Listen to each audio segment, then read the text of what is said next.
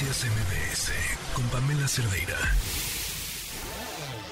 Economía para todos con Sofía Ramírez.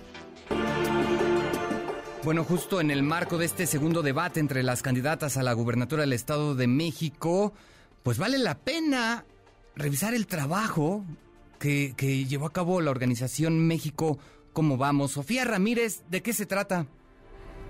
Pues mira, Oscar, la verdad es que eh, hoy, después del primer debate, creo que se van a medir fuerzas respecto a la capacidad de dialogar, que en mi muy personal perspectiva se perdió un poco en el debate pasado y pues entramos en estas descalificaciones. A mí lo que me gustaría escuchar hoy, que viene entre los temas la economía, pues que hablemos sobre más allá de las percepciones, que no dejan de ser importantes, porque son las que acaban definiendo muchas veces el sentido del voto u otro, pero yo aquí lo que les vengo a contar pues son justamente datos que pueden ayudar a la discusión y, y la verdad, aunque eh, muchos de los que nos escuchan, de las que nos escuchan, no viven en el Estado de México, lo cierto es que la compenetración económica y social que tenemos en el Valle de México es enorme. No se diga la cantidad de personas que trabajan en la ciudad, pero viven en el Estado. Entonces, yo les sugiero a todos los que están escuchándome, a todos los que están escuchándome, que le dediquen un rato en la tarde. Si no pueden ver el debate, por lo menos a informarse de qué se trata. Ahora sí, me arranco, si me das permiso, con los datos, porque fíjate que el Estado de México produce prácticamente el casi el 10% de la economía nacional. Eh, digamos que en una de las entidades, no solo es, es la entidad más poblada, viven 17 millones de personas allí sino que también pues es una de las entidades con mayor productividad y mayor riqueza. Perdón, productividad es la palabra equivocada, porque no somos muy productivos en el Estado de México, al contrario, somos un Estado que produce mucho, pero justamente no de manera eficiente, sino que se hace pues, de una manera un poco atropellada, y eso se debe en gran medida a que es un Estado con un nivel de informalidad laboral mucho más alto que el promedio nacional. Estamos hablando de que alrededor del 55% de las personas que trabajan o buscan trabajo en el Estado de México, sin contar las personas que trabajan en el sector agropecuario, digamos quitando el sector agropecuario, tienen un trabajo informal. Este promedio es un poco más bajo a nivel nacional, es del 51%, y bueno, pues obviamente este diferencial de 4 puntos porcentuales nos llevaría a pensar que tenemos niveles más altos de pobreza laboral que a nivel nacional. Aquí es donde nos sorprende muchísimo. Por eso te decía, en el Estado de México la gente trabaja y trabaja mucho. El problema es justamente la calidad del empleo, porque pues a pesar de tener este, esta mala calidad del empleo en la informalidad, pues no tenemos una pobreza laboral tan amplia como sí podría esperarse en otras entidades federativas donde sí vemos, por ejemplo, en el sureste mexicano, unas tasas del 60-70% de informalidad laboral y también de pobreza laboral. En el caso del Estado de México, la pobreza laboral es del 37%, no quiere decir que sea poquito, pero es por debajo del promedio nacional y en ese sentido pues sorprende. Otro de los elementos que nos sorprende muchísimo es la cantidad de remesas que se ha venido incrementando en los últimos años. No es algo que a nivel nacional no hayamos visto, pero sí es algo que no se observa en todas las entidades federativas. Creo que el hecho de estar entre las principales entidades con niveles de recepción de remesas pues obviamente pone a disposición de las familias en el Estado de México mucho más recurso, digamos, para gasto inmediato, pero no necesariamente quiere decir justo que estemos siendo lo más eficientes y lo más productivos en el Estado de México. Finalmente, en el caso del empleo formal, digamos, una medida del empleo de buena calidad es el empleo registrado ante el IMSS.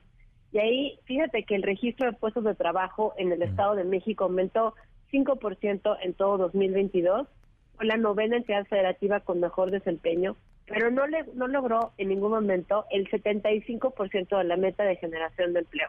Y esto te lo pongo un poco para que nos demos cuenta que cuando decimos que no llegan a la meta es que no están pudiendo incorporar a la cantidad de personas que año con año, mes con mes, se van incorporando al mercado laboral en empleos de buena calidad.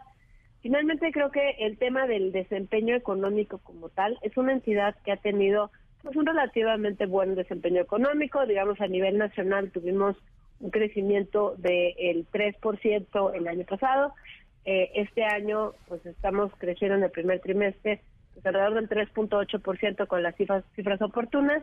Y el Estado de México en 2022 creció a una tasa del 2.1 eh, en el año. Eso quiere decir que, bueno, pues estamos hablando que es el, el promedio de eh, los trimestres, está por debajo del promedio nacional, pero está por arriba de los niveles de años anteriores. Por ejemplo, entre 2017 y 2021 había estado creciendo al 1.4% en promedio anual. Eso quiere decir que, bueno, pues está mejorando eh, en fechas recientes, digamos, en los últimos eh, cuatro años el, el, nivel de crecimiento económico. Por eso no quiere decir nuevamente que se estén sentando las bases para que este crecimiento se traduzca en empleo de buena calidad, que es al final lo que acaba impactando de mayor eh, manera los bolsillos de las personas.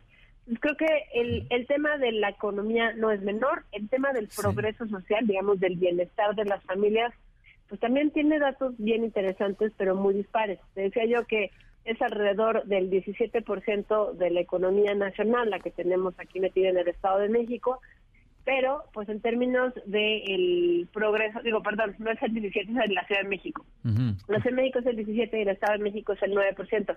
Pero sumándolos, te das cuenta que es poco menos del 25%. Entonces, el Estado de México y la Ciudad de México tendrían que tener una calidad de vida muy compenetrada. Y la diferencia que hay entre la Ciudad de México y el Estado de México en términos de calidad de vida, de acceso a los servicios más básicos, a la seguridad pública, a un ambiente libre, digamos, de humo, de basura, que haya eh, pues entornos de mejor calidad educativa y demás.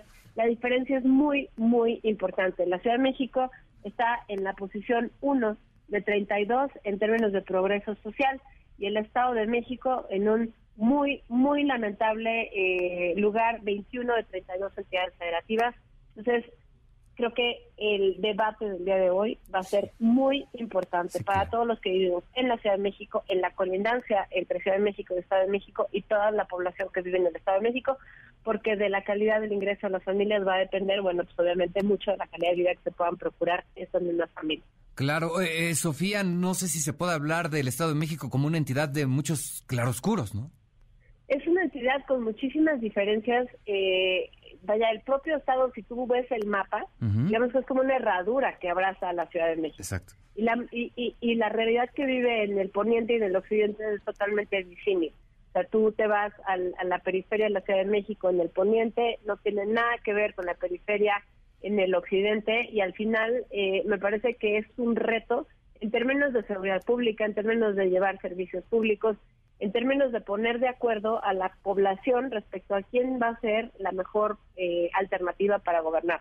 Una última reflexión, fíjate que hoy publicamos un texto de Ricardo Alvarado, que es un politólogo destacado que en ocasiones trabaja con nosotras, y la frase que a mí más me llamó la atención es, es increíble que en una población tan grande, o sea, siendo pues eh, 17 millones de personas de los 126 que tenemos a nivel nacional, solamente se esté disputando quién entre dos personas vaya a gobernar. Entonces, yo creo que eh, eh, esa diversidad a la cual estás aludiendo no puede simplemente eh, aglomerarse en una u otra posición y a mí me gustaría ver que hubiera pues un ejercicio de reflexión, de mea culpa de las administraciones y la forma de administrar del pasado pero también pensemos en no tirar a la basura todo el camino andado, porque si tú comparas cómo ha avanzado, digamos, en términos de progreso social el Estado de México en el tiempo, pues ciertamente puedes ir considerando que tal vez no todo está perdido y no todo estaba mal. Creo que ha habido una construcción institucional importante, sobre todo de incorporación a las, de las mujeres a la administración pública, en instancias públicas, en representación, absolutamente insuficiente un salario rosa, porque pues, es uno de los programas que hay que revisar, no puede simplemente dar una transferencia para que las mujeres se vayan a su casa sin dar una capacitación para el empleo o tener un programa de reinserción eh, laboral una vez pasado el periodo de recepción del salario rosa.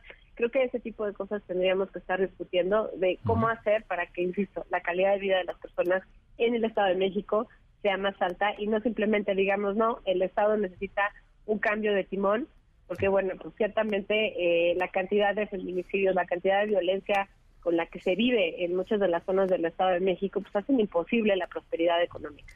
Pues sí, si por lo menos no hay diversidad eh, en lo que respecta a las candidatas, esperemos que haya una gran diversidad en las propuestas que se presenten e, esta noche. Estaremos, por supuesto, al pendiente de lo que ocurra en este debate. Sofía Ramírez, te agradezco mucho. Muy buenas tardes. Buenas tardes a ti del auditorio. Muchas gracias. Noticias MBS con Pamela Cerdeira.